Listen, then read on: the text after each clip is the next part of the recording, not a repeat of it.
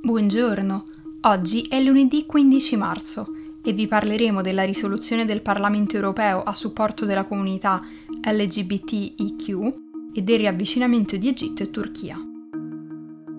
Questa è la nostra visione del mondo in 4 minuti. Il Parlamento europeo ha approvato una risoluzione che considera tutta l'Unione europea zona di libertà LGBTIQ si tratta di una forte risposta simbolica alle politiche omotransfobiche promosse da Polonia e Ungheria. Dopo due anni dalla decisione di alcune città polacche di definirsi libere dall'ideologia LGBT, il Parlamento europeo ha adottato la sua risoluzione con 492 voti a favore, 141 contrari e 46 astensioni. La decisione è passata poche ore dopo che la Polonia ha approvato una legge che vieta alle coppie omosessuali di adottare. Il paese già vietava alle coppie dello stesso sesso di adottare bambini, ma alcune famiglie erano riuscite ad aggirare il divieto facendo adottare i bambini a un solo membro della coppia. Adesso la legge richiede alle agenzie che si occupano di adozioni di fare controlli molto accurati in caso di persone omosessuali single che facciano richiesta di adottare. La risoluzione sottolinea che gli abitanti dell'UE dovrebbero godere della libertà di vivere e mostrare pubblicamente il loro orientamento sessuale e la loro identità di genere senza paura di intolleranza, discriminazione o persecuzione, e le autorità a tutti i livelli di governo in tutta l'UE dovrebbero proteggere e promuovere l'uguaglianza e i diritti fondamentali di tutti, comprese le persone LGBTIQ.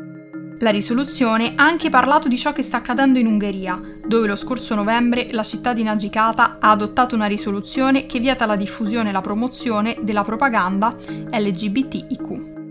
Prima del voto in Parlamento, la deputata tedesca del gruppo dei Verdi, Terry Renkte, ha chiarito che la risoluzione è un primo passo, ma che le vite delle persone LGBTQ sono ancora in pericolo in troppi paesi dell'UE. Cambiando argomento, dopo anni di tensioni, la Turchia ha ripreso i rapporti diplomatici con l'Egitto. Fonti di intelligence egiziana hanno rivelato che Ankara ha proposto un incontro per discutere una futura cooperazione, ma il riavvicinamento sembra essere ancora in fase preliminare. Il presidente turco Recep Tayyip Erdogan ha detto che Ankara spera di poter continuare il processo di riavvicinamento con il Cairo. Le relazioni con l'Egitto si sono interrotte nel 2013, quando l'esercito ha organizzato un colpo di Stato contro Mohamed Morsi, il primo presidente egiziano democraticamente eletto e alleato di Erdogan.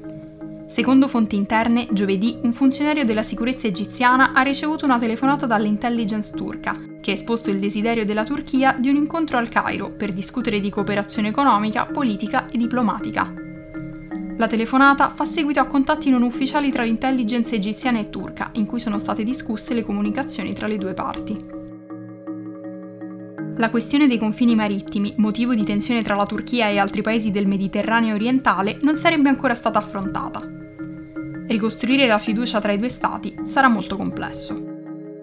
Oltre al colpo di Stato del 2013 e le dispute nel Mediterraneo, il ministro degli esteri egiziano Sameh Shukri ha detto che la scorsa settimana la Lega Araba si è detta contraria agli interventi militari della Turchia in Siria, Iraq e Libia.